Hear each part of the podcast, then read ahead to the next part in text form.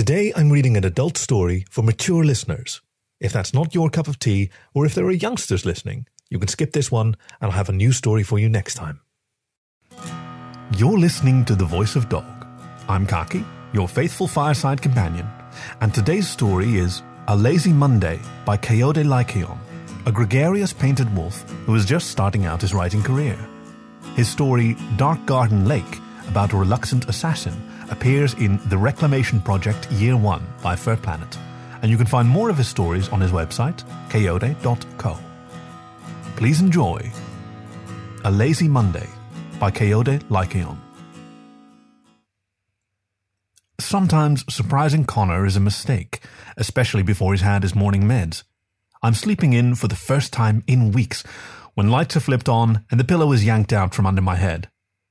Donovan, you lazy snow leopard, get your fucking tail out of bed. You're going to be late for work. Fuck, I grunt as the same pillow hits me squarely between the shoulders. Before Conor can throw something else, I roll onto my side towards him. Give me a minute. The next train is in ten minutes, Conor whines, then rushes out of the room in a blur of black and silver fur. Before I can stop myself, I laugh.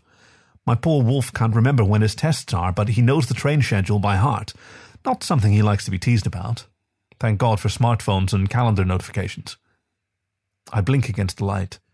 So much for waking up to the romantic cuddling I had envisioned last night. I sit up and stretch, curling my fingers, working my claws in and out. Then a yelp gets me to my feet.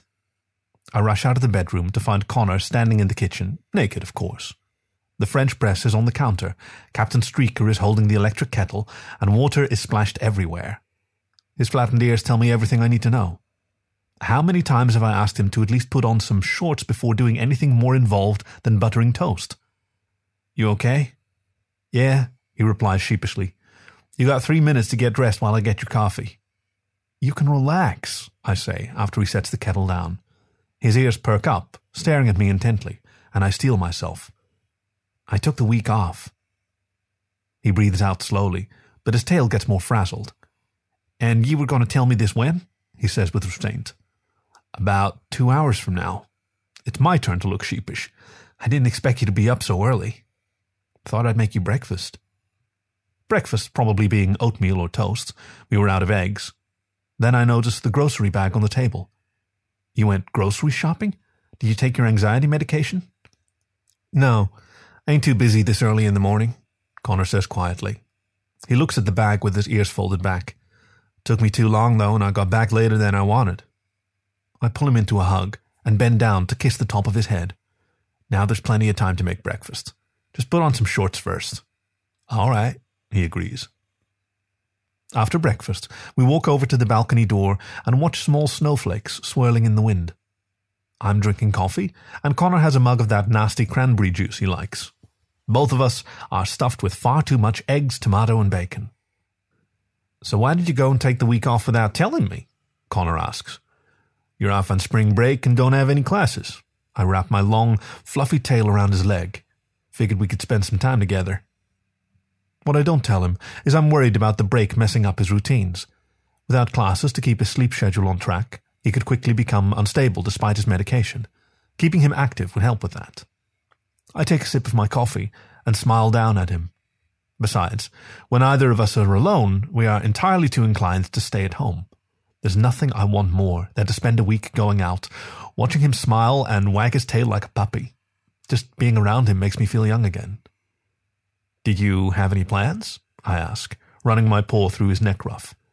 Got a couple of papers. He sips his juice and folds his ears back when he looks at me. And if you don't mind, I'd like to head up to Lewis and join June and Reese for Easter Mass. Let me know when, and I'll go with you. His ears perk up. You would? he asks hopefully. Of course. I give him a kiss on his cheek. I told my parents I'm working this weekend. When our breakfast is settled, we go out for a walk. Light snow flurries are still falling, and the temperature is brisk.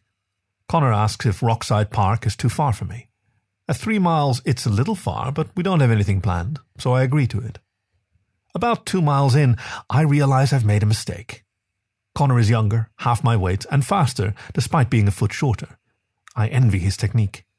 He's walking quickly on his toes, letting them take the brunt of the force, saving his back from the painful jolting I'm feeling. Christ, how did I forget my husband runs half marathons for fun? It's been a long time since I was in that good of a shape, before the accident that ended my career as a paramedic. Can we stop for a moment? I ask breathlessly. You okay? he asks, his ears back with concern. Yeah, I'm fine, I lie, rubbing my back. Need me to call an ambulance? he says, grinning from ear to ear. Rachel would find out, I gasp. He gets out his phone and fakes tapping at the screen. Hi there, y'all got an ambulance available? My friend is tired and would like a ride to the park. I hold my head in my paw. Do that and I'll kill you. Half of my fucking calls were from people wanting a free taxi. Finally, he puts his phone in his pocket and holds out his wrists. Metaphorically. Ah, dang it, he exclaims in a mock pout. Somehow, I survive the next mile to Rockside Park. Screaming cubs, bundled up against the cold, run around on the sprawling wooden castle in the middle of the playground. I smile, remembering Rachel describe a late night LARP game that involved storming the same castle. I'd never considered Conor to be tolerant of cubs, but his tail wags as he watches them play. After a while, we walk out to a bench on the concrete bank overlooking the bay. Conor leans against my side, while my arm rests on his shoulders. How's your anxiety? I ask. He hides it too well for me to know without asking. Fine, I guess. Fucked up, insecure, I whisper in his ear. Neurotic and emotional, he groans, finishing the acronym. Stop picking on a poor innocent wolf. If the wolf would tell me how he feels. Annoyed. He sticks his tongue out. Good, now we're getting somewhere. That somewhere being sleeping on the couch. Oh, if you want to sleep on the couch, that's fine. Conor playfully elbows me in the side, and I put him into a headlock. He flails dramatically, then he looks up at me with a smile. Only if you're with me. We get home after a late lunch of sushi and entirely too much jasmine tea. I work on folding laundry and cleaning the apartment while Conor curls up on the couch with his book reader. Once I stop feeling like a bloated whale, I sit down next to Conor and scratch his neck. It's about 4 p.m., the time when his medication is least likely to get in the way of more amorous activities. Would you like to do something in the bedroom? I purr. He looks up from his book reader. What you have in mind? Hmm, whatever you like. I kiss him on the cheek, as long as it isn't too involved. Come on, I'm always deciding what we do. His ears fold back. Couldn't you surprise me? I like when you surprise me. Sorry, Cap, I didn't plan that far ahead today. I apologize, while mentally kicking myself. When I took the week off, the last thing I was thinking about was sex, and that was a mistake because Conor wants, and deserves, more of it than I can give him. So many nights he settles for being poured off just before we go to bed. He knows I love him more than anyone else in the world, but if this week is going to be special for him, I need to find the energy to show I love him in the way he understands best. I hug him gently and promise, I'll make it up to you tomorrow. He turns to look at me, and his ears sag the same way they always do when he's disappointed. Then, to my surprise, he gives me a small smile. Would your back be up for topping? Conor's disappointment vanishes once he's strapped himself into his red nylon harness. His tail wags as I grab his shoulder straps and pull him into a long, drawn out kiss. Hot breath from his nose ruffles the fur on my cheek. His sheath rubs against my leg. You ready? I ask, holding him to my chest. His playful growl is all I need. Okay then, get on the bed. I shift one of my paws to grab one of his side straps and drag him to the bed. Conor half jumps, half flops onto his back. He sticks his tongue out. Make me. Don't need to, I say, as I climb up on top of him. He giggles as I straddle him and grind my sheath into his. You're making this easy.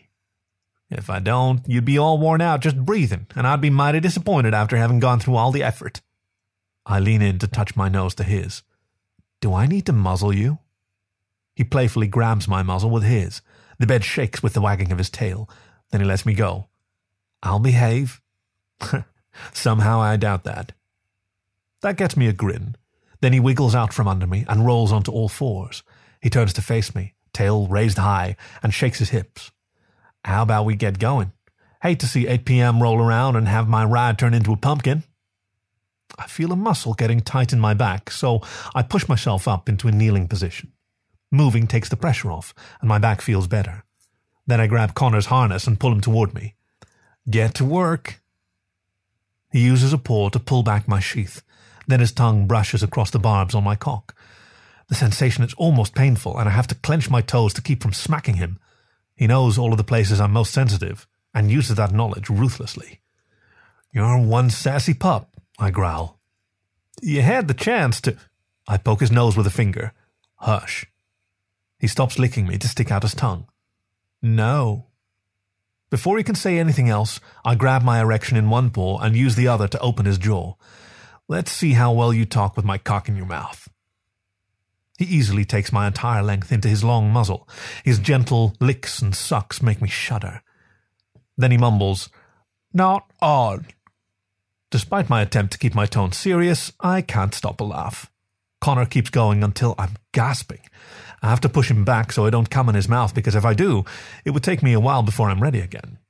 Everything people say about cats in bed doesn't apply to me. Okay, be a good wolf and fetch me the lube, I say, rubbing Conor's head. Conor reaches into the nightstand drawer on the opposite side of the bed.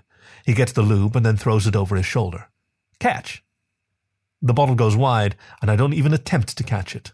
It thumps against the dresser and falls onto the floor. I have to get off the bed to retrieve it. Next time, just pass it over to me. If you just catch it. Once I'm back on the bed, I grab his wagging tail. You're going to be catching it. I lube both of us up before slowly sliding in, pausing halfway. Conor pants a bit as he adjusts his knees. When he's settled, I push myself fully in. My tail shudders, and I wonder why I always forget how awesome this is. I slowly slide back and then grab his harness to pull. My hips slam into his and he grunts. After another thrust, he starts pushing back against me, arching his back. I angle my thrusts downward. If I do it right, he won't need much stroking to come. Sometimes none at all. As hard and eager as I am, it takes me a long time to build back up. Too long. Conor shifts under me as I slow down. Come on, he whines. I was almost there. My back hurts, and besides, you like being teased. This ain't one of those times I want to be teased. Fine. Give me a minute. I rub my back and wince. Take two. You'll need both of them. Conor grumbles. I shift my knees to hold my back straighter before grabbing his harness again. As I slide myself back in, I slap his butt. Giddy up, doggy. I've paid for this ride. He looks back over his shoulder, brows furled. If you think $20 of sushi is going to buy you a blowjob, you're going to be sorely disappointed. What if I get you off first? He sighs dramatically. I suppose I can agree to that. Then he pushes back into me with a shudder. If you make it good. Despite his enthusiasm, I'm thrusting slower, and we can't get a good angle. Before long, I can tell he's getting frustrated. If my back weren't screaming, I'd reach down to pull him off, but I can't do that, and he really doesn't like having to do it himself. This ain't working, he gasps. I try lowering my hips, and he moans, There. Unfortunately, my back isn't going to hold up, and I pull out again. Oh, come on! I rest on my heels for a moment. My back can't take it. Can you lift up a little more? I can't. He looks at the head of the bed. Grab me a goddamn pillow. I thought we weren't doing the rough stuff. His ears fold back. You're asking to eat that pillow. We rearrange ourselves and start again. This time, it's working. Before long, both of us are panting. Conor whines and whimpers. He's close, but I can't thrust hard enough to get him off. I take a breath to brace myself and lean over. It hurts, but I can reach. My paw wraps around his cock, and he thrusts hard and fast. In only a few seconds, he's shuddering and whimpering as he comes, spurting thick white streams onto the bed.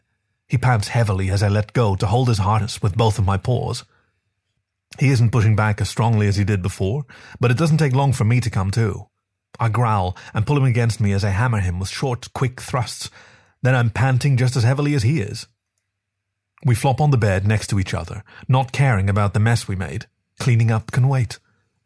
Conor rests against my chest, letting me hold him close while he sighs happily. My back is going to need some quality time with a heating pad, but holding my smiling wolf in my arms makes it all worth it. His breaths slow, his eyes close, and his ears relax. The tension that's always a part of him eases for the moment. I love you. I whisper in his ear. I know, he replies with a grin, and I kiss him between the ears. My body is going to regret me taking the entire week off, but I'm not going to. This was A Lazy Monday by Kayode Lycaon, read for you by Khaki, your faithful fireside companion. You can find more stories on the web at thevoice.dog or find the show wherever you get your podcasts. And if you have a story you think would be a good fit, please get in touch. I'm at Khaki Doggy on Twitter and Telegram, and I'd love to hear from you. Thank you for listening to The Voice of Dog.